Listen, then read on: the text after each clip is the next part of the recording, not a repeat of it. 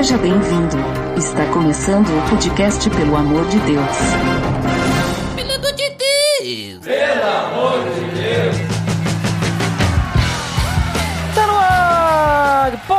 Podcast Pelo Amor de Deus, eu sou Ed The Drummer e hoje novamente nos visitando para bater um papo, Fabrício Galego. Olá, boa tarde, boa noite, bom dia. Fabrício Galego na área mais uma vez. Satisfação aí estar com vocês no podcast. Olha só, e hoje nós vamos conversar então sobre finanças na família. Tá beleza, Edson! Você está escutando o podcast do site peloamordedeus.org.br e vai ao ar sempre nas sextas-feiras, a cada 21 dias. Inscreva-se no nosso feed para não perder nenhum episódio em peloamordedeus.org.br barra feed barra podcast ou pesquise nas plataformas e agregadores de podcast. Curta nossa fanpage em facebook.com barra oficial PADD. Nos siga no Twitter através do arroba underline PADD e também no Instagram oficial PADD. Ou entre em contato conosco através do e-mail contato arroba pelamordedeus.org.br. Então,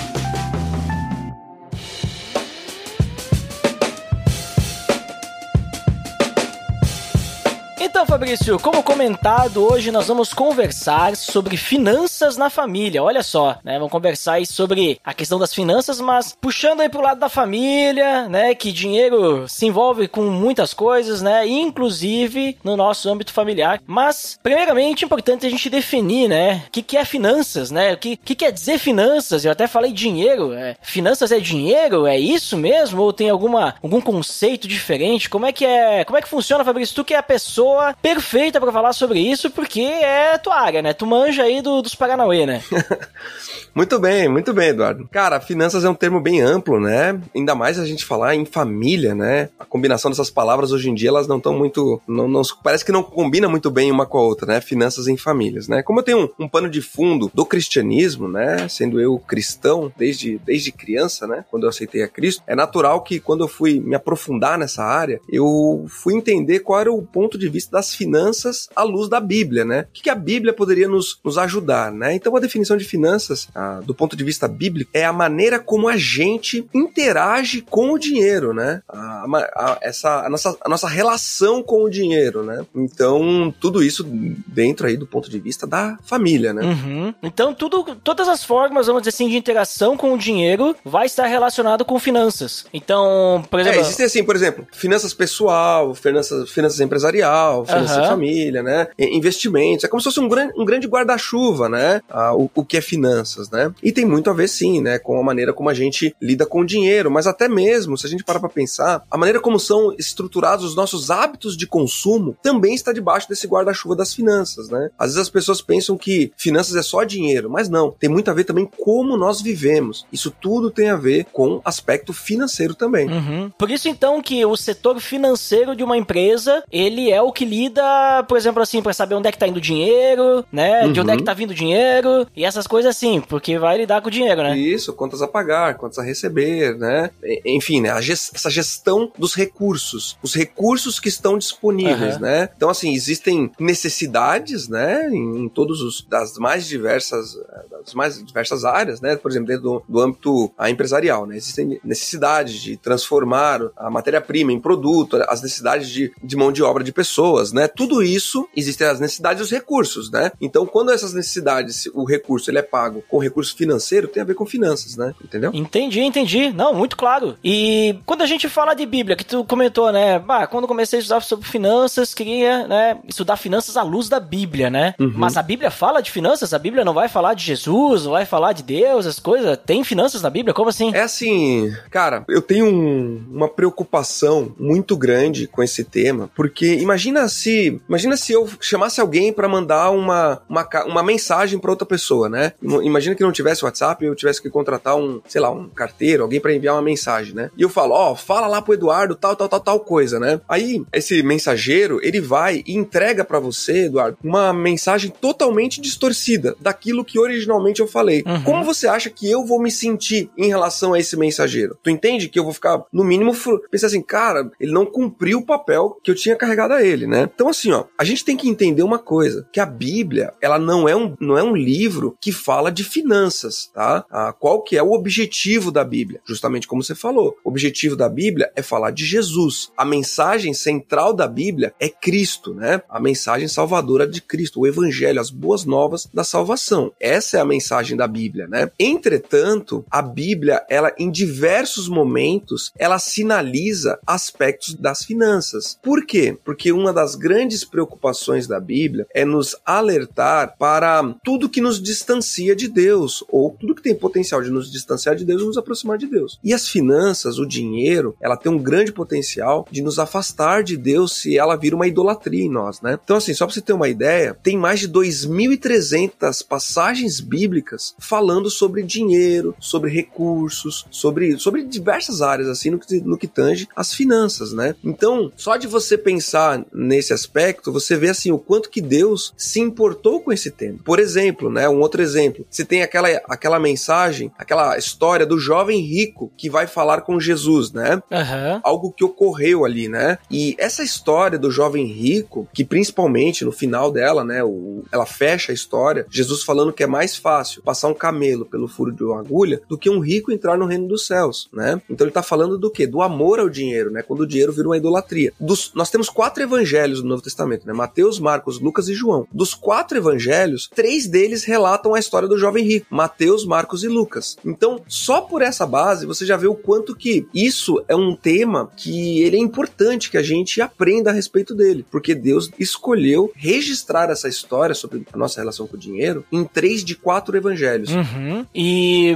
não, não só isso, né? Mas a gente vai pegar até. Eu sempre lembro, tem muitos provérbios, né? Que falam sobre muito. gerenciamento de finanças e tal, recursos, né? Uhum. Muita coisa, né? Muita coisa que ensina a gente. É que, é que assim, ó, o que, que acontece? Vamos lá. A Bíblia tem uma preocupação conosco, de um, conselhos que nos dá, de como viver uma vida equilibrada também, em todos os aspectos, né? Porque tudo que nós temos Duda, nos foi confiado, né? Eu costumo contar essa história de quando veio o Benjamin, a gente tinha muita expectativa, né? De que ele ia nascer bonitinho uhum. e tal. Aí veio o nosso filho, ele nasceu todo enrugadinho, feio, e não tinha nada na mão dele, tava todo judiadinho, coitado, né? E todos nós nascemos da mesma forma. Então tudo que nós temos nos foi dado, nos foi confiado, né? O nosso corpo, a nossa família, o seu, o seu trabalho, os seus recursos financeiros, né? Então, sendo nós, tendo recebido tudo isso de Deus, né? Ele que é o criador de todas as coisas, nos confiou tudo isso. O que se espera é que nós sejamos fiéis com tudo que nos foi confiado, como bons mordomos, né? Tipo aquele Alfred lá do Batman, sabe? O Alfred lá que uhum. ficava cuidando da, da mansão do, do Batman, né? Assim é a nossa vida. Nós somos mordomos, né? Em diversos momentos a Bíblia cita passagens de mordomos, pessoas que ficaram encarregadas de algo do seu senhor. E o dinheiro que a gente tem, ele está sob os nossos cuidados. Então, é importante que o que, que a gente faça? Administre bem esses recursos, né? Tenha uma boa relação com eles. E não fazer dele também, do dinheiro, dos recursos, uma idolatria para nós, né? Isso está em Provérbios, em outras partes da Bíblia também, né? Uhum. Gênesis traz também exemplos muito fortes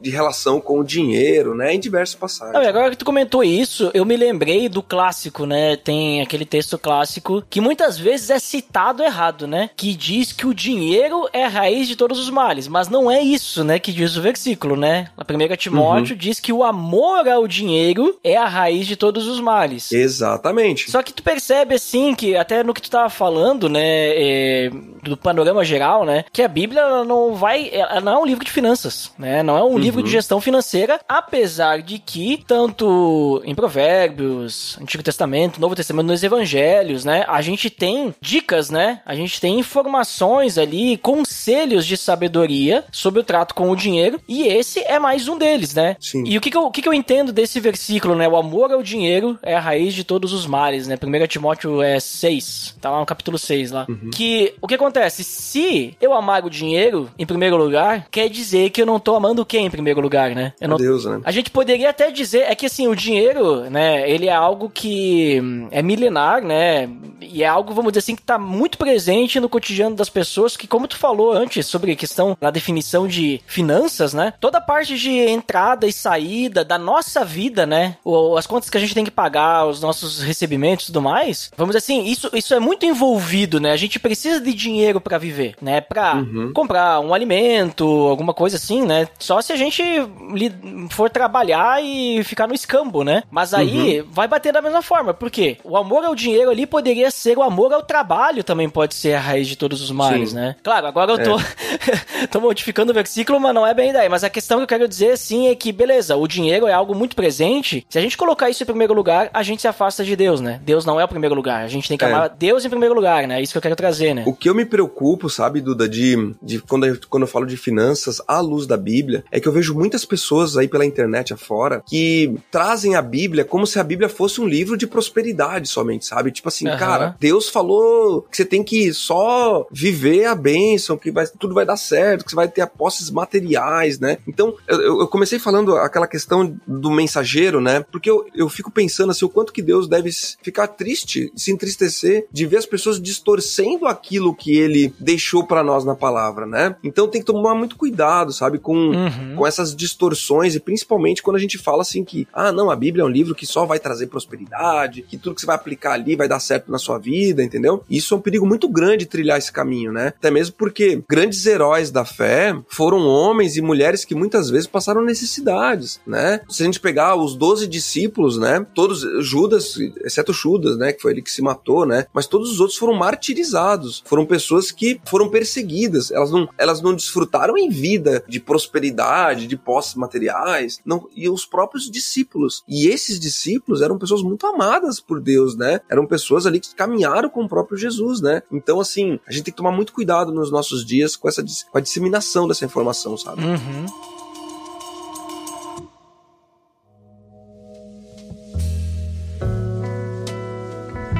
Então, Fabrício, muito interessante aí o que a gente já conversou sobre a questão de finanças, né? A gente poderia entrar aí no âmbito das finanças e na Bíblia, né? E conversar muito sobre isso. Mas eu já vou até deixar a dica, porque o Fabrício tem um canal no YouTube lá, o Guarda Renda, né? Já fica a dica aí pro pessoal, inclusive, link no post. Pessoal que lá o Fabrício tá sempre falando de finanças à luz das escrituras, né? Então, hoje nós vamos nos focar na questão da família, né? Porque, assim como é, é citado, né? que o dinheiro é a raiz dos males, nossa, citado errado, né? Mas querendo ou não, o, o dinheiro em si, né, é algo que muitas vezes acaba criando complicações no meio das famílias, né? Infelizmente uhum. isso acaba acontecendo. Mas antes disso, Fabrício, quando a gente fala de finanças, né, de uma pessoa solteira, por exemplo, eu ainda não sou casado, na verdade eu já sou, mas vamos fingir, né? Ainda não sou casado, e aí eu tenho a minha vida financeira, eu trabalho e tal, eu moro, moro sozinho. E aí eu caso caso. E aí eu começo, então, agora eu tenho uma esposa. Agora eu começo a ter que gerenciar minhas finanças junto com minha esposa. Aí a gente tem um filho. Tem, tem, vai ter diferença?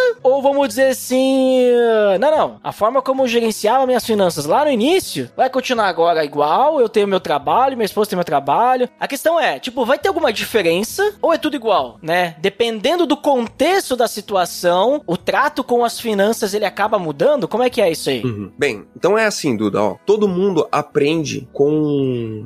A maioria das pessoas, tá? Aprende a lidar com o dinheiro com os pais, com a, com a da família de onde veio, sabe? E é sabido da maioria das pessoas que educação financeira não é uma coisa que costumeiramente é tratado nos lares, né? Uhum. Muitas vezes isso é tabu dentro dos casamentos. Por quê? A gente vê que o motivo que mais gera divórcios hoje no Brasil é financeiro, é o dinheiro, tá? E saiu um dado recentemente, eu, eu posso até olhar depois a fonte e disponibilizar para ti, que mais, quase 80% dos brasileiros hoje tem algum tipo de endividamento, né? Seja devendo no banco, em algum lugar. Então você imagina aí o tamanho do problema que existe relacionado a esse descontrole financeiro, né? Então quando as pessoas elas estão vivendo a sua vida de solteiro, vale a pena gente lembrar que na maioria das vezes ela já não sabe como administrar as finanças como solteira, né? Em muitos casos ela está gastando mais do que ganha, tá levando ali a vida dela. E a vida financeira de um jovem solteiro, ela permite permeia gastos diferentes de quando ela é casado, né? Por exemplo, se eu tô sozinho, cara, eu quero ir num, num shopping, quero ir no cinema, eu quero ir numa festa, e eu, eu, se eu gastar o recurso financeiro que eu tenho disponível, isso em última instância será uma. Eu vou colher as consequências sozinho, né? Uhum. Dessas escolhas que eu fiz naquele momento. Ou se eu comprar algo que eu não deveria comprar, né? Que eu não tenho condições de comprar, eu arcarei com as consequências desse endividamento, né? Quando você é casado, as suas escolhas financeiras,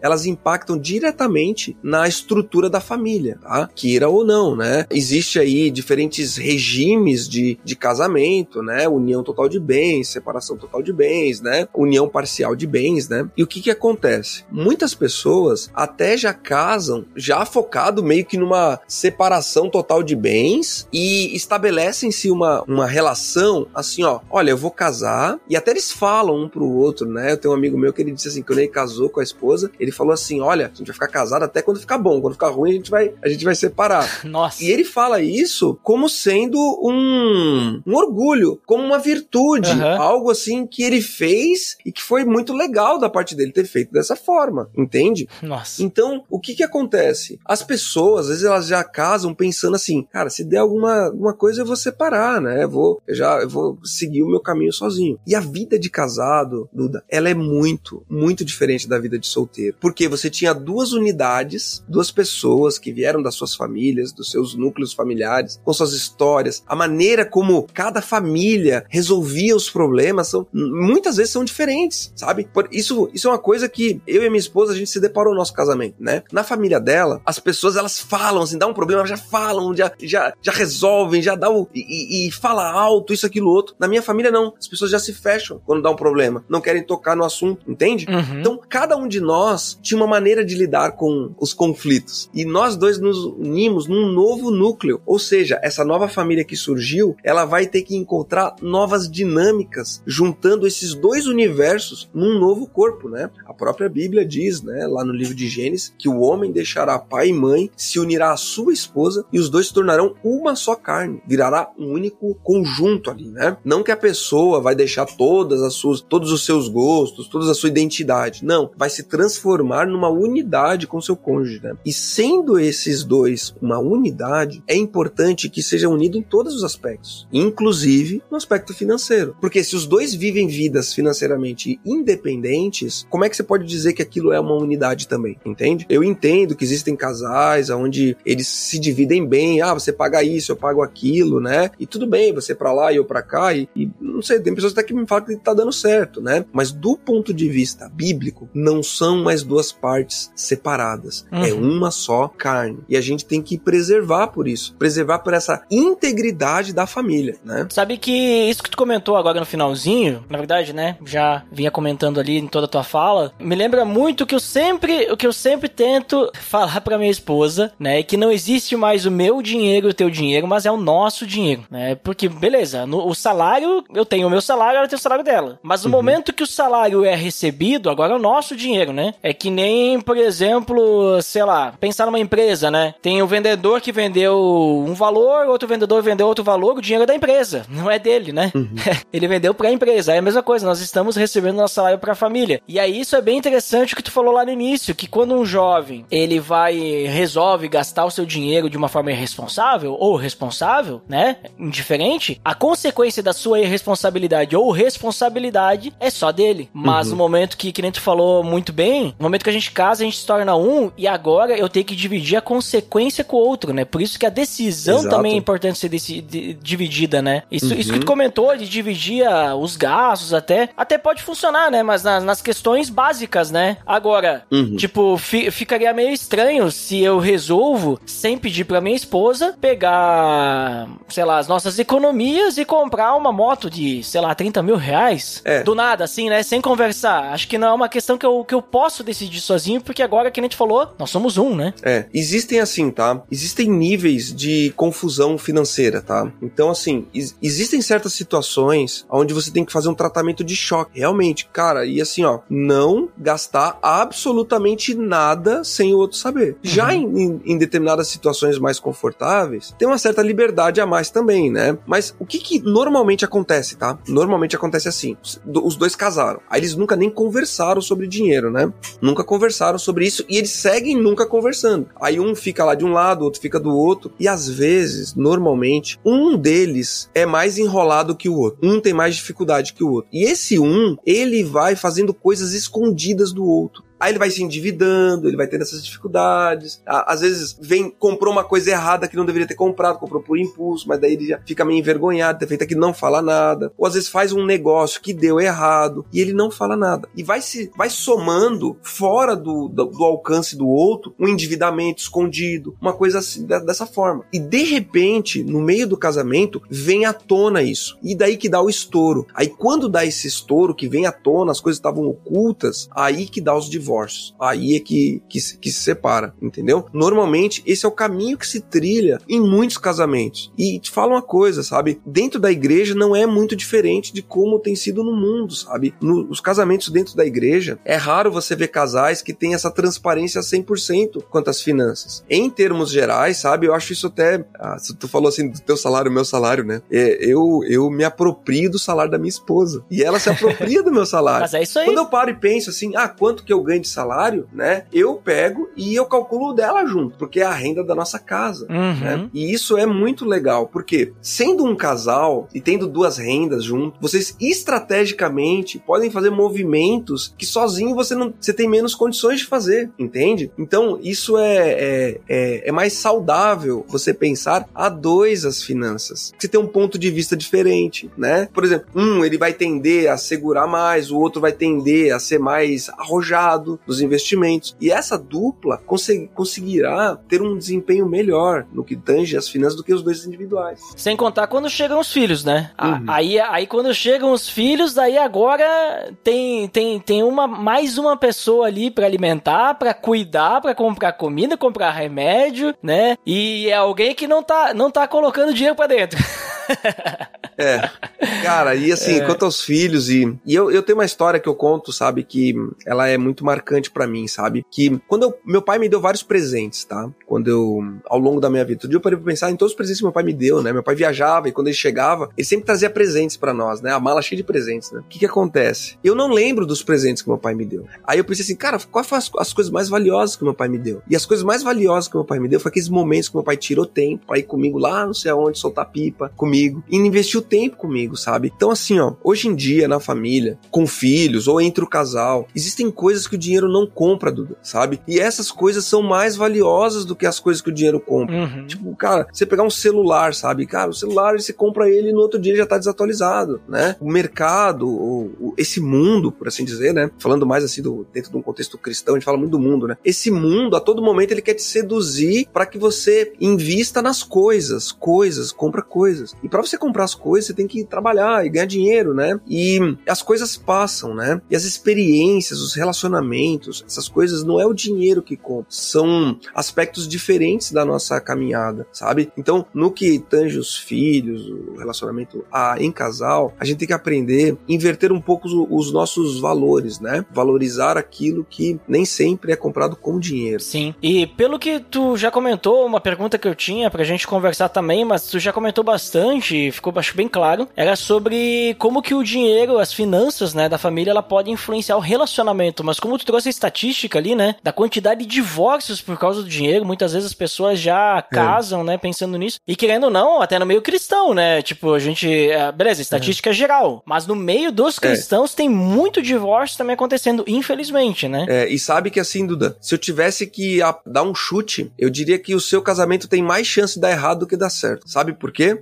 Estatisticamente no Brasil, mais gente se divorcia do que gente se casa. Hum. Se você for no- no- hoje nos dados da, da- dos cartórios no Brasil, existe mais divórcio do que casamento, cara. Então pare e pensa nisso, como é, como é absurdo isso, entende? Se você olhar pra um casal se casando, assim, olhar eles ali no, no- é, casando ali no, no altar, né? Assim, cara, esse casal tem mais chance de dar errado que dar certo no Brasil, falando unicamente de estatística. E se a gente olhar todas as coisas que pode levar ao divórcio, o dinheiro é a principal causa. As pessoas, inclusive, elas, elas são mais abertas para perdoar. Quando há uma traição, por exemplo, quando há um tipo de infidelidade no que tange infidelidade amorosa, do que efetivamente a infidelidade financeira, entende? Então é uma temática muito séria, sabe? E uma coisa que, que eu também queria dizer quanto a isso, finanças a dois, que é o seguinte: normalmente um dos dois é mais habilidoso com o dinheiro do que o outro, tá? Normalmente no casal, sabe? Então essa pessoa que ela é mais habilidosa, ela tem que tomar a frente de buscar organizar essas finanças, tá? Sem diminuir o outro. Sabe por quê? Porque o dinheiro, muitas vezes, ele é uma moeda de poder no casamento, tá? Uhum. Assim, eu já vi muitos maridos olharem para a esposa e falar assim: sou eu que pago as contas dessa casa, sou eu que tô trabalhando, você, você fica aí em casa só, você não sabe que eu tenho que passar na rua, entende? Então, quem ganha mais no casamento, às vezes acaba impondo sobre o outro um certo domínio, uma opressão sobre o outro. E isso é terrível para a, a sobrevivência desse casal, para a sobrevivência desse casamento, entende? Então, assim, ó, a pessoa que é mais hábil com dinheiro, ela tem que tomar a frente de fazer isso, né? E muita, muita, muita transparência com o outro, né? Transparência e amor, cara. Amor é a chave dessa, de, de, dessa, dessa estratégia, tá? Porque sem amor, as pessoas mais vão tender a brigar e virar as costas pro outro, tipo assim, ah, o meu marido não tem jeito, a minha esposa não tem jeito. Eu já tentei várias vezes, não dá certo, entende? Se não acontecer esse amor, esse perdão, tá? As chances de, de não evoluir em finanças saudáveis são muito grandes. Acho que tocou num ponto importante aí, Fabrício, a transparência e o amor, né? Porque no casamento, assim, para as finanças, vamos dizer assim, funcionarem, funcionarem bem, assim, né? É necessário, assim, que, que tenha esse companheirismo de um entender o outro, hum. entender as necessidades da casa, da família e entender, vamos dizer assim, uh, vamos dizer assim, vamos, vamos ir pro mesmo caminho, ter os mesmos objetivos e assim vai. Porque senão, beleza, a gente tá falando de divórcio e tal, já o último ponto. Mas pode começar com aquela questão, ah, o fulano quer comprar um, sei lá, uma televisão tal tipo, daí a, a esposa, ela não quer, tipo, não, a gente não precisa disso. E aí começa a briga por causa de como que a gente vai gastar o dinheiro, né? Tem dinheiro, o dinheiro não, né? o, a falta do dinheiro não seria um problema, né? Uhum. Mas já começa aí a briga por causa de supérfluo, né? E essas coisinhas uhum. pequenininhas, pequenininhas que vai vindo aqui, coisinha aqui, coisinha ali, que muitas vezes vai, vai aumentando, não é tratado, não se tem transparência, uhum. daí passa uma semana, aparece a televisão lá na sala. Ah, tu comprou Sim. não sei o que, eu falei que eu não queria. Ah, mas a gente tem dinheiro sobrando, não vai, não vai faltar dinheiro. Mas a questão, né, tipo, não queria, não foi conversado, foi lá e fez igual, né? Escondido, que nem tu uhum. falou, mas aparente, né? Então eu uhum. vejo assim que tem que ter esse amor, que nem tu falou, essa transparência, essa conversa de traçar os planos juntos, né? Porque não adianta, agora eu não, não vivo mais sozinho, né? Eu não posso traçar Sim. um plano sozinho, sei lá, vou decidir que eu vou fazer um intercâmbio na Europa e vou largar minha esposa aqui. Não, isso não existe, né? Ou vou uhum. ser missionário, nem falei com a minha esposa. Uhum. Não, não tem algo assim, né? Agora tem que viver junto, né? É, cara, sabe que eu conheço um casal que, quando eles não tinham dinheiro, eles estavam bem, o relacionamento deles, né? Olha a partir só. do momento que eles tiveram mais recursos financeiros, eles começaram a brigar. Por quê? Porque o marido ia, ele era impulsivo, ele comprava várias coisas que, sem falar pra esposa,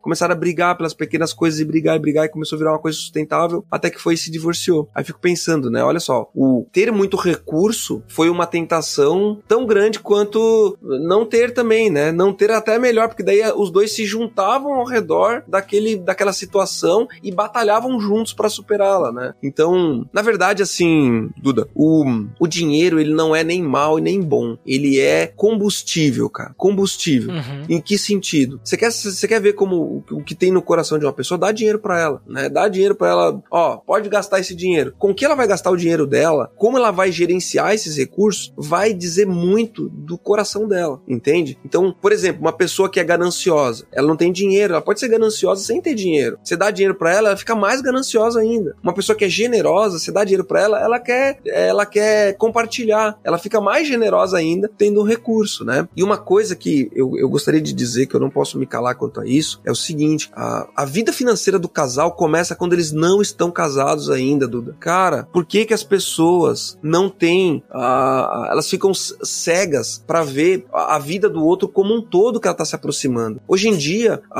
os jovens, eles escolhem com que eles vão casar olhando as fotos do Instagram só da pessoa, cara, né? Ah, eu fico até bonito no Instagram com alguma só alguma, eu fico meio esquisito. Mas, tipo assim, é, cara, a gente tem que conhecer a pessoa como um todo, aquilo que ela valoriza, a como ela trata os pais, é, se ela é uma pessoa que realmente é devota a Deus ou ela é só de fachada, sabe? Como ela, como ela, como ela, ela, é ela tá endividada, ela, ela tá gastando o dinheiro dela com, com coisas que para você também são valiosas, entende?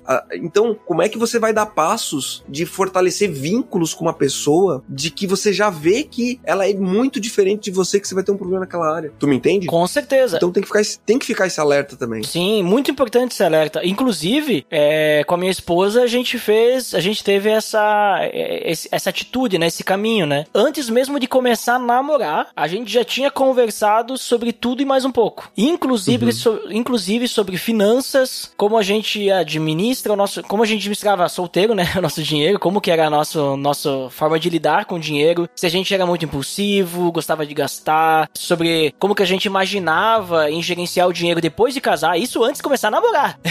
Uhum, como a gente sim. imaginava e tal, a gente não tinha nem noção, né? Mas já, já estávamos conversando sobre isso, planos de futuro, sobre se imaginava sair da cidade, do país, alguma coisa assim. Que legal, cara, que legal. Então, e eu vou te dizer, Fabrício, isso foi muito importante para nós. Foi muito importante claro é. porque, é. claro, depois a gente pôde, a gente namorou e a gente pôde conversar mais sobre isso, mas quando a gente casou não houve surpresas, né? Uhum. Então uhum. eu casei exatamente com a pessoa com que eu quis casar, né? Que legal, cara, que legal. Sabe que uma vez eu tava conversando com uma jovem, Duda, e ela relatou ah, uma coisa que foi muito triste, eu, eu ouvi dela. Ela falou assim: quando a gente é nova, ela me falou assim, a gente tem muitos critérios para escolher um namorado, né? Aí tem que ser bonito, tem que ser cheiroso, tem que ter um bom trabalho, tem que ter o carro, tem que ter isso, tem que ter aquilo, né? E à medida com que os anos passam e, a, e essa moça ela vai é, envelhecendo, né? Envelhecendo assim, entre aspas, né? Ela vai tendo mais idade, esses critérios, eles vão caindo por terra. Tu me entende? Ah, não precisa ser tão bonito. Se tiver dois dentes na boca, já tá bom.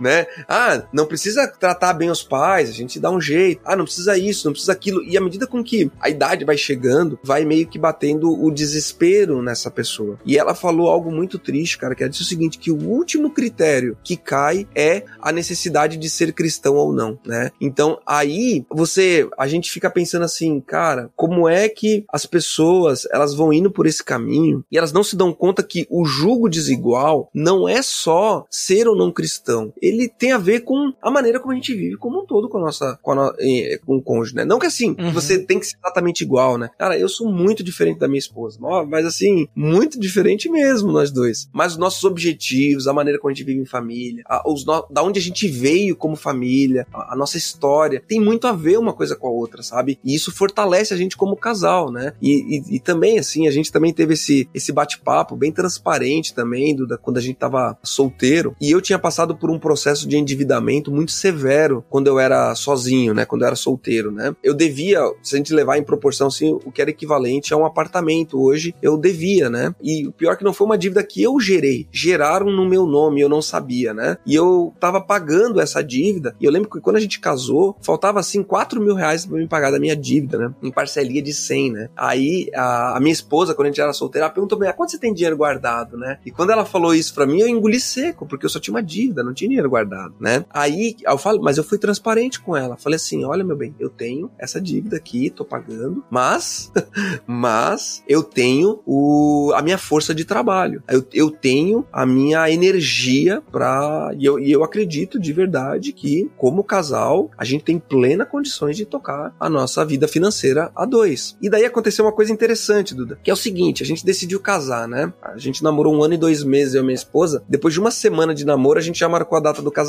Foi uma história meio doida, assim, porque eu já conhecia ela há muitos anos, né? Uhum. E, e, a gente marcou essa data do casamento. Daí a gente abriu uma planilha no Excel do casamento, né? Daí ali naquela planilha a gente colocou assim: fotógrafo, buffet, salão, vestido, né? Ah, tudo que era os custos do casamento, sabe? A gente fez uma planilha. A gente, aí fez uma coluna lado assim: Fabrício, Aline. Aí, ah, Fabrício vai pagar o fotógrafo. Daí eu colocava lá, paguei o fotógrafo. Ah, Aline vai pagar o vestido. Aí, ah, ah, a minha sogra deu o vestido. Daí colocava lá a sogra. Ah, minha esposa pagou tal coisa. Eu paguei tal coisa. E assim a gente foi pagando tudo que a gente queria pro nosso casamento. Buffet, aí fui lá e, pagava dois mil lá, mil quinhentos. E assim a gente, foi, a gente foi pagando, né? Quando chegou no nosso casamento, no dia do casamento, que foi um ano, um ano, um ano e dois meses depois, né? Tava tudo pago, tudo pago, tudo, tudo, tudo pago daquela festa que a gente tinha sonhado. E foi bem, bem meio a meio, assim, o que a gente pagou, né? Disso tudo. Aí aquela planilha do nosso casamento, a gente foi pra lua de mel, a gente recebeu aquele dinheiro da gravata, né? Eu Aham. recebi aquele maço de dinheiro de gravata, fiquei com o bolso cheio de dinheiro. A gente foi viajar pra, pra Ushuaia, aquele dinheiro da, da gravata. Agradeço aí todo mundo que tava lá no meu casamento. A gente foi pro, pra Argentina, né? A gente gastou aquele dinheiro lá. Foi muito gostoso. Aí depois, quando a gente voltou pro Brasil, aquela planilha dos gastos do noivado se transformaram na nossa planilha financeira. A gente abriu uma nova abinha ali embaixo e ali a gente começou a organizar a nossa vida financeira a dois como casal, né? E isso, desde o primeiro dia de casamento, trouxe pra nós uma organização financeira. E depois, até minha esposa, né? Ela saiu do trabalho dela, veio aqui pro, pro sul do Brasil e só eu trabalhava, inclusive, né? E ali a gente começou as entradas, as saídas, quanto que a gente gastava com isso, quanto que a gente gastava com aquilo, mês a mês acompanhando. Ah, quanto você está gastando de, de luz esse mês? Mês que vem, a gente tem como baixar? E ali a gente foi gerenciando o dinheiro. E a gente começou o quê? Além de gerenciar só o que a gente gastava, planejar como nós iríamos gastar o mês que vem, né? Porque isso faz toda a diferença também, né? Você ganha lá 5 mil, 10 mil, independente. Como você vai gastar esse dinheiro, isso faz parte de um planejamento. E uma vez por mês, eu e minha esposa, né? Aqui que a gente pega, até hoje a gente faz isso. Juntamos ali tudo que a gente gastou, a gente alimenta essa planilha, a gente vê as entradas, né? Pegamos esse, ah, esse montante ah, que excede hoje, né? Fazemos os nossos investimentos, colocamos lá para render, fazendo, é, visando o nosso futuro, a nossa independência, né? Existem coisas, cara, que ah, é muito gostoso de fazer isso a dois, né? Por exemplo, né? Não sei se você, vou te dar uma dica para quem tá ouvindo também, né? Não sei se faz isso já, mas é o seguinte: existem gastos que eles são gastos esporádicos na nossa vida. Por exemplo, né? Você tem um veículo, Duda? Tenho. Tem? E uma vez por ano você tem que pagar o seguro e o IPVA desse carro, né? Uhum. Então, você faz todo mês um pagamento para você ter o dinheiro para quando chegar isso você poder comprar à vista no dinheiro? No, eu faço, no caso, o, o planejamento do ano todo. Daí eu já coloco todos os, né? IPVA, IPTU, o seguro. E, e mês a mês você vai depositando numa poupança para quando você tiver o dinheiro, você ir lá e pagar. Na verdade, eu já pego e em vez de gastar o 13 terceiro, eu já guardo pra pagar lá na frente, entendeu? Ah, entendi. Você tem uma estratégia um pouco diferente. É, eu já. e, tipo, normalmente o pessoal, o pessoal gasta, né? Férias, décimo- eu não, É. eu guardo. O que eu sei que vai precisar lá. É, normalmente, o que, que as pessoas fazem quanto a esses gastos esporádicos, né? Recebeu ali, ah, tem que fazer o seguro do carro, vai dar dois mil reais, Uhum. parcela em 12 vezes, daí ela fica o ano todo pagando aquela parcela, depois já vence de novo. Só que quando elas fazem isso, elas estão pagando juros, né? Porque uma coisa é você pagar em 12 vezes, Sim. outra coisa é ter o dinheiro pra pagar à vista, né? Então, assim, isso é um, um dos pontos que a gente executa, mas outro que é bem legal também, a gente faz uma poupança para viagens. Então, assim, ó, todo Uhum. mês, X valor, a gente vai juntando, aí vai juntando aquele montante, montante. Aí, assim, ah, olha, já temos tanto aqui pra gente viajar. Pra onde nós vamos viajar? Como a gente vai gastar? E quando vai viajar, cara, dá torra aquele dinheiro todo, entendeu? Então, isso é uma coisa que fazer a dois, gastar esse dinheiro a dois com planejamento, fortalece os vínculos pra nós, né? E a gente já tá sonhando com a próxima. Agora a gente tá nessa época assim de a gente vai viajar agora nos próximos dias, né? Já estamos sonhando com as próximas, pra onde que a gente quer ir. E pra isso tudo demanda o quê? Demanda recurso financeiro, né? Com certeza, com certeza. Eu, eu normalmente. É, é que agora a gente é, se mudou, aí tem reforma, e estamos comprando coisa ainda, então agora a gente tá só gastando, né?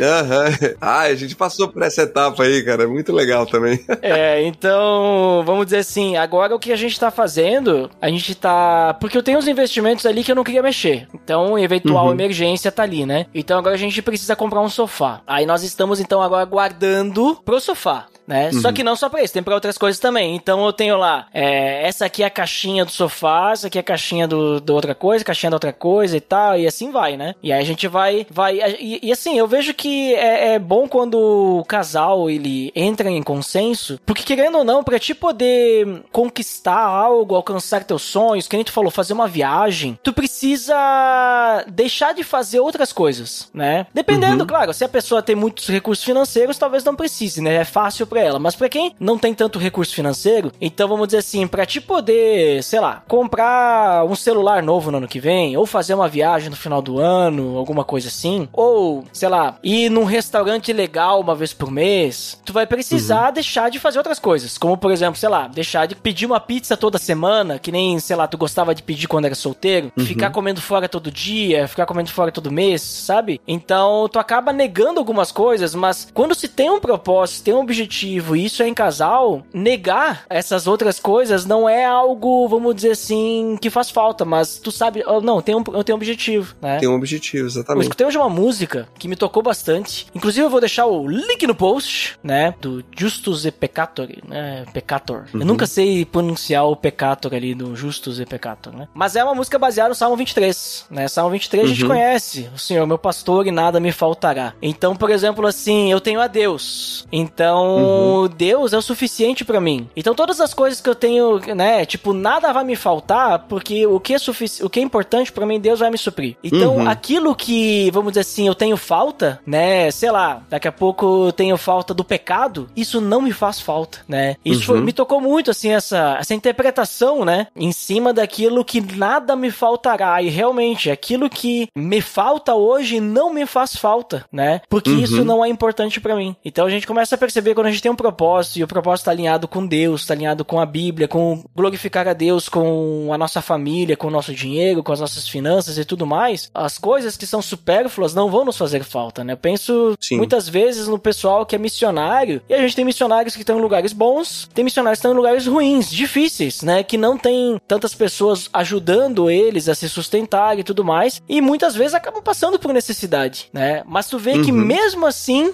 eles estão lá, e eles não desistem porque os recursos e tudo mais, o que Deus está trazendo está nos sustentando. E isso é, o, isso é o importante, porque a gente está aqui com um propósito, né? Então acho que isso, a questão, o senso de propósito, transparência e amor ajuda muito, né? Quando a gente fala de casal. Né? Ah, né? com certeza, cara, com certeza, cara. É muito legal, né? Isso aí que você tá falando, cara, essa estar satisfeito, né? Acho que a satisfação, né? Cara, eu, eu acredito em algo que é o seguinte, que você tem que viver a sua vida dentro da sua realidade, sabe? No que tange a vida financeira. Acho que as pessoas, elas se endividam muito porque elas não estão vivendo a sua realidade, né? Elas estão vivendo outros aspectos, né? E essa sua realidade, ela tem que contemplar automaticamente a generosidade também, cara. Porque assim, claro que a falta do dinheiro é um problema e ter muito também, ser ganancioso, né? A, a própria Bíblia também nos alerta muito essa questão da ganância, ter, ter, ganhar e ganhar cada vez mais, né? E o antídoto que ela nos aconselha é ser generoso, estender a mão pro próximo, né? Então ter esse equilíbrio, ele faz toda a diferença, sabe? Não que é errado você pegar e comprar um celular novo, né? Ah, não vou mais comprar um celular novo, não vou trocar de carro, não fazer mais nada, porque tem que estar satisfeito, né? Mas assim, tenha hábitos de consumo dentro da sua realidade, entendeu? Com sabedoria, com diligência, né? Ah, lembra que assim, ó, que você vai prestar conta diante de Deus da sua vida, né? Eu não sei se a gente vai é, prestar conta de tudo que a gente comprou para Deus, né? Mas assim, mas como a gente geriu todos os recursos, isso não será cobrado, né? Então eu tendo a pensar que até mesmo no que tange a nossa vida financeira, a gente vai ter que dar conta, né? Eu conheço pessoas, já vi pessoas que elas vão numa loja e elas compram já sabendo que não vão pagar, entende? O que que é isso, Duda? Isso é mentira, cara. É. Você tá lesando, isso é roubo, né? Você tá roubando aquela loja, né? Ah, já sabendo que você não tem dinheiro para pagar aquilo que você não vai pagar, né? Então, a gente não, não, a gente não deve ir por esse caminho, né? Então, ter equilíbrio, viver uma vida dentro da sua realidade financeira, com generosidade, ofertando, né? Sendo generoso ao próximo, estender a mão ao necessitado e glorificando a Deus com todas as coisas, vai fazer com, gente, com que a gente viva uma vida leve, uma vida em paz, né? E, Fabrício, agora uma questão mais opinião, assim, né? O que, que tu acha, assim, de uma questão, por exemplo, assim, temos o casal aí, o uso individual das finanças, em que sentido, né? Porque eu já vi algumas pessoas comentando assim, ah, claro, cada um se organiza da sua forma, né? Mas como é que tu vê, por exemplo, o pessoal que, sei lá, nós temos aqui o nosso salário, o nosso dinheiro, mas a gente reserva um valor pro marido, um valor pro esposa para eles gastarem como quiserem, né? É. Sem medo de ser feliz, né? O que, que tu acha sobre isso? Normalmente, Duda, o que acontece é assim, tá? Eu, eu vejo assim, pela experiência que eu tenho de conversar com as pessoas sobre finanças, tá? Normalmente o homem, ele tende a ser mais responsável por a maior parte das contas da casa, tá? E, às vezes, a mulher, ela fica com aquele dinheiro meio que assim, ah, pras coisinhas dela, assim, sabe? Em geral, é isso que. Isso não é uma coisa machista que eu tô falando, tá? Em geral, é o que eu vejo as pessoas me falarem. Não, eu pago ali as principais contas, o marido fala, né? E a mulher, ela trabalha, ela tem o trabalho dela e o, e o dinheiro dela fica para fazer as coisas dela, tá? Cara, eu sou sincero, sabe? Eu não vejo isso com bons olhos. Mas, como eu falei, existem níveis diferentes. Tipo assim, uhum. eu, eu não sei tudo. Se a minha esposa ela sai hoje na rua e ela vê ali uma coisa que ela quer comprar, vamos supor que essa coisa custe lá 300 reais, entendeu? Tipo assim, ela tem liberdade para comprar isso, entendeu? E uma coisa que, assim, normalmente ela pega, ela me mostra que ela comprou isso, né? Não no ponto de que ela vai dar prestar contas, mas é que a gente não tem coisas escondidas assim, entendeu? Eu às vezes, eu gosto de às vezes comprar um, um, alguma coisa na internet, eu, sei lá, eu comprei aqui essas lâmpadas aqui que eu comprei aqui, que eu, eu gosto de gerar o conteúdo assim, fazer um setup, né? Aí comprei uma vermelha, uma azul, né? Foi 100 reais que eu comprei na Amazon, sabe? Tipo assim, não, não fui lá e pedi autorização para ela, ó, eu vou comprar essa lâmpada, tá? Eu, eu fui lá e comprei, simplesmente, entendeu? Só que assim, entenda uma coisa, nós temos uma, uma liberdade financeira para poder fazer isso sem nos comprometer. Uma coisa é as pessoas com as finanças totalmente apertadas, né? E as pessoas fazendo movimentos individuais, entendeu? Então, é difícil você estabelecer assim uma, uma regra assim 100% para todo mundo, né? Mas assim, em termos gerais, se o casal tá enfrentando certas dificuldades, não tá sobrando, tá ficando só no zero a zero, tá empatando dinheiro, tem que passar por esse, esse caminho, sabe? De abrir as finanças, sabe? De lançar luz sobre aquilo, ver o que tá acontecendo, ver onde tá sendo o buraco, né? E, e às vezes o outro é capaz de te ajudar, né? A conselhos, né? Mas eu respeito quem faz isso de maneira separada, né? E se eu tivesse que dar um conselho para essas pessoas, é o seguinte: comece a unir mais, né? Esse casal, né? Daqui a pouco isso é um indício de uma de um afastamento entre o casal, entende? Então pode ser um primeiro passo para as pessoas. Por exemplo, vou te dar um exemplo. Você acha certo casal dormir em cama separada? Ah, eu não acho. A não ser que tenha alguma questão é, de saúde, né? Que necessite isso. Senão não então, faz sentido, né? Então, mas tudo bem. Mas isso que você está dizendo é algo assim. Não existe um versículo na Bíblia que diga que o casal tem que dormir na mesma cama. Exatamente, entendeu? não tem. Mas acho estranho, né? E, e é, e é muito. E eu acho muito complicado. Entende? Eu acho muito complicado. Eu, eu, eu durmo com a, minha, na mesma com a minha esposa. Eu acho muito complicado eu chegar e falar assim: não, dormir numa cama separada é pecado. Ah, entendeu? não, não, isso não, tipo né? Assim, ou, ou, ou, ou, então, ah, é errado dormir na cama separado. Cara, eu pessoalmente aconselho que o casal durma junto, né? Porque é no, na, no leito que tem as intimidades, é no leito que às vezes, sei lá, acontecem conversas mais profundas, entendeu? Mas, tipo, a gente tem que tomar muito cuidado também para não pegar a nossa régua e dizer, cara, isso é o, o certo do mundo, entendeu? Porque uhum. eu conheço casal que, tipo assim, que era um problema eles dormir juntos, sabe? A mulher não dormia, porque ela não conseguia dormir. E quando elas, eles decidiram dormir em quartos separados, um do lado do outro, aí foi mais qualidade de vida para essa mulher. Ela conseguiu dormir. É tipo assim, cara, é, tu, tu, tu, entende o que eu quero dizer? Mas tu percebe que nesse caso, vamos dizer assim, é, o, a questão não é que eu quero ficar longe do outro, mas é eu, eu preciso.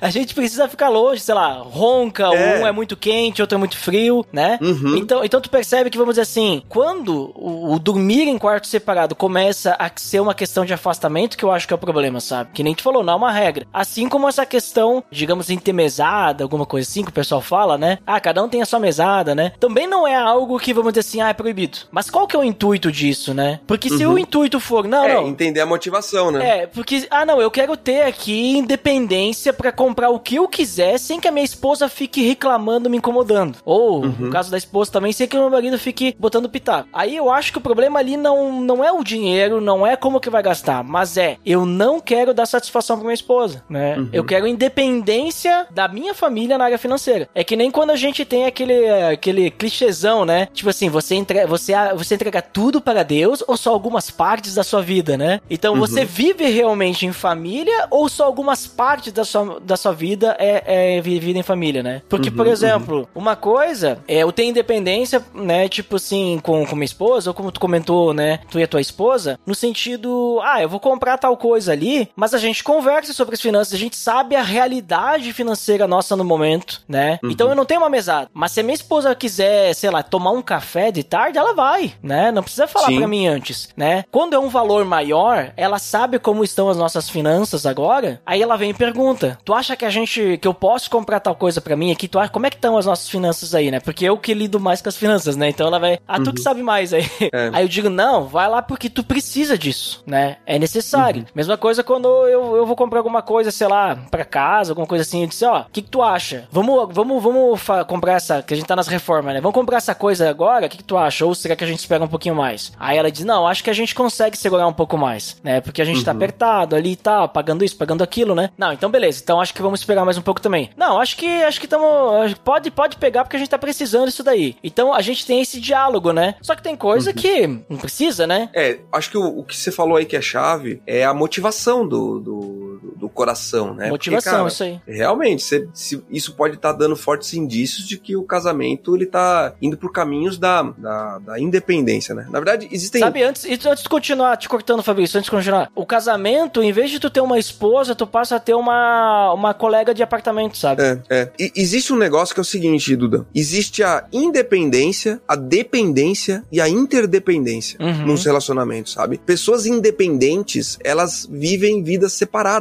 elas são independentes uma da outra, né? Pessoas dependentes também é um problema, porque ela não consegue ter a sua identidade, tomar nenhum tipo de decisão, tudo, ela fica engessada, né? Então, também é um problema, né? E o ideal é a gente buscar a interdependência. O que, que é a interdependência? É assim, ó, você saber que você pode contar com o outro, entende? Tipo assim, cara, eu eu eu sei que com ela não tem não, não tem segredo, é assim, eu, eu posso se, se precisar de um negócio dela, ela tá ali pronta, entendeu? E se ela precisar de mim, eu tô aqui pronto também, entendeu? E isso tange as finanças. Tipo assim, cara, eu confio na minha na minha esposa, ela eu sou interdependente dela, entende? Se eu precisar comprar algo, eu vou comprar e ela sabe que pode contar comigo. E se a gente juntos precisar fazer um sacrifício de algo, a gente vai fazer. Às vezes, os objetivos dela são colocados em primeiro lugar, às vezes o meu, né? Só que o que que acontece? Muitas vezes, as pessoas não chegam nesse nível de relacionamento. E às vezes só as vontades de um são executadas em detrimento da vontade do outro, entende? Então, Mas daí é um problema, né, também. é, eu, eu me preocupo porque às vezes a pessoa que ganha mais, às vezes ela gerencia o dinheiro e a outra nunca tem as suas vontades feitas, somente a vontade de quem tá mais em Uhum. posse do dinheiro. Ela tem É. que ir abrindo mão, abrindo mão. Ou ele, né? Abre mão, abre mão, abre mão, abre mão. E isso também vai esvaziando o coração dessa pessoa, entendeu? Por isso da necessidade de aprender a hum, criar esse vínculo, esse afeto da interdependência num casamento, né? Os dois Uhum. realmente se transformarem numa só carne. E quando se transformam numa só carne, não são só as minhas vontades que entram em jogo. Não, em determinados momentos eu vou ter que dizer não para as minhas vontades e deixar o- a vontade do outro aflorar, né? E isso é um, é um cuidado que a gente como homem tem que ter, porque nos é cobrado, né, pelo próprio Deus, a cabeça do lar, né, de ser aquele que toma as decisões, né? E a gente tem uma, uma tendência forte a querer impor a nossa vontade sempre, né? E isso não necessariamente é algo que deva sempre acontecer, entende? Uhum, com certeza.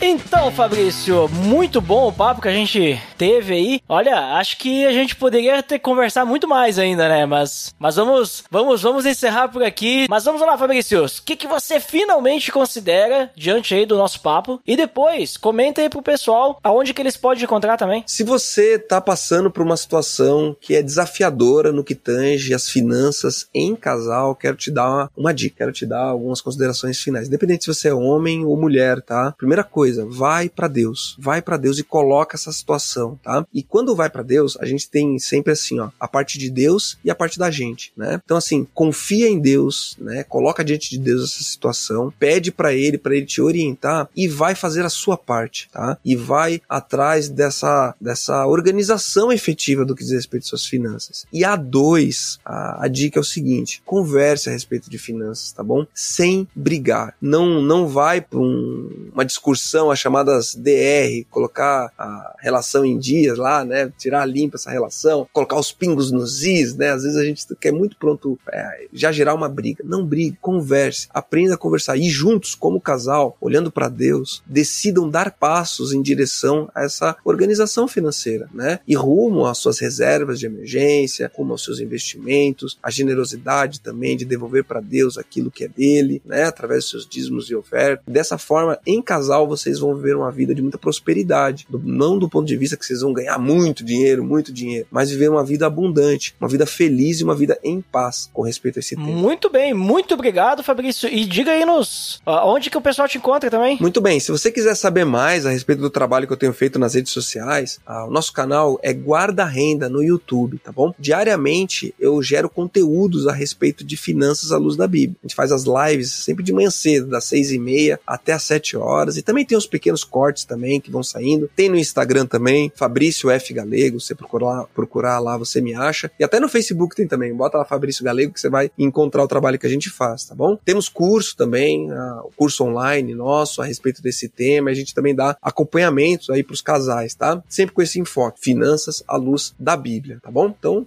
bota aí Fabrício Galego no Google aí, que certamente você vai me encontrar. Então, link no post de todos os, todas as redes sociais aí do Fabrício. Fabrício, muito obrigado, obrigado mesmo aí por participar conosco. Foi uma conversa enriquecedora. Creio que uhum. se já para mim já foi, foi muito bom, creio que pro nosso nobre amigo e ouvinte também deve ter sido ótimo. E quero também finalmente considerar que o mais importante quando a gente fala de dinheiro é não colocar ele em primeiro lugar, né? Pra gente, que nem o Fabrício falou, né, da gente conversar, saber conversar, mas não colocar ele em primeiro lugar. Sim, daqui a pouco a gente está passando por uma crise financeira, dívidas, alguma coisa assim, mas isso não é a coisa mais importante. O que vem antes, ali, obviamente, Deus, mas antes do dinheiro tem que vir o nosso relacionamento familiar, né? Então, que a gente não, não brigue por causa de dinheiro. É, tem famílias, e agora falando não apenas de casal, mas famílias que se destroem por causa de, de dinheiro, por causa de herança, né? Por causa de quem que vai ficar com a casa na praia e coisa assim, sabe? E isso, eu entendo assim que isso não vem de Deus, né? De a gente colocar o dinheiro à frente parte dos nossos relacionamentos, né? Então sempre converse, sempre, que nem o Fabrício falou antes, seja, se, seja transparente, deixe o amor de Deus guiar as tuas finanças, os teus relacionamentos e tudo mais, certo? Obrigado para quem nos escutou até aqui e até o próximo episódio. Até mais! Valeu!